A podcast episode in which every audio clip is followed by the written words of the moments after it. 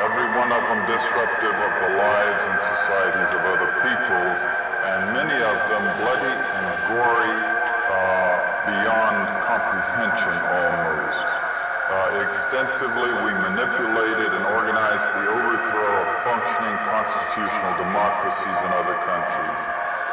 We organized secret armies and directed them to fight in just about every continent in the world.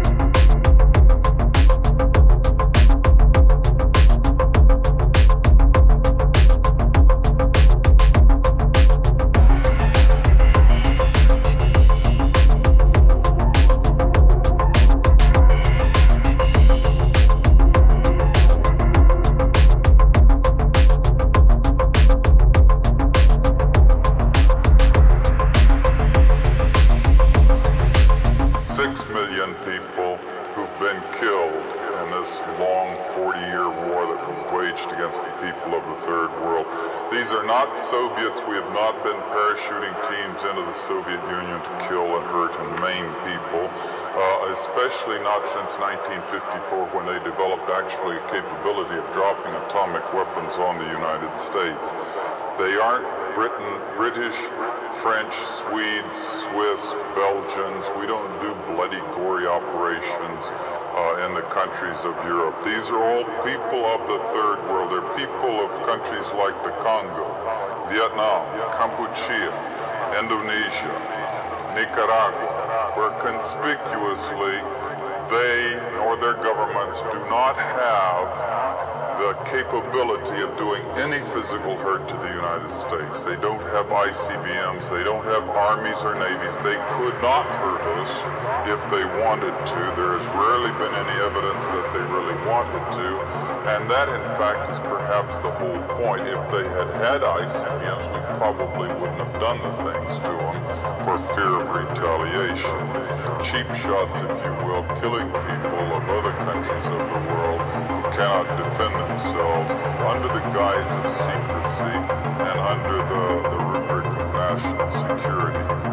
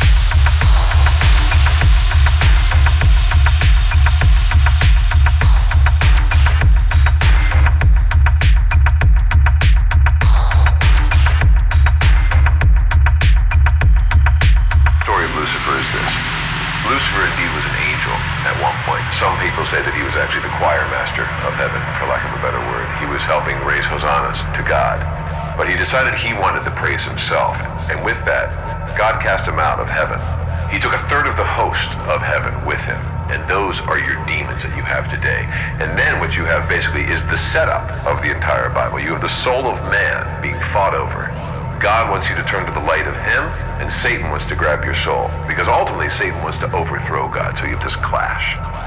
The Bible is filled with demons. If you believe in God, you have to believe in the devil. Jesus himself was an exorcist. Therefore, if you're a Christian and you believe in the Bible and you believe in Jesus Christ, you have to believe in demons.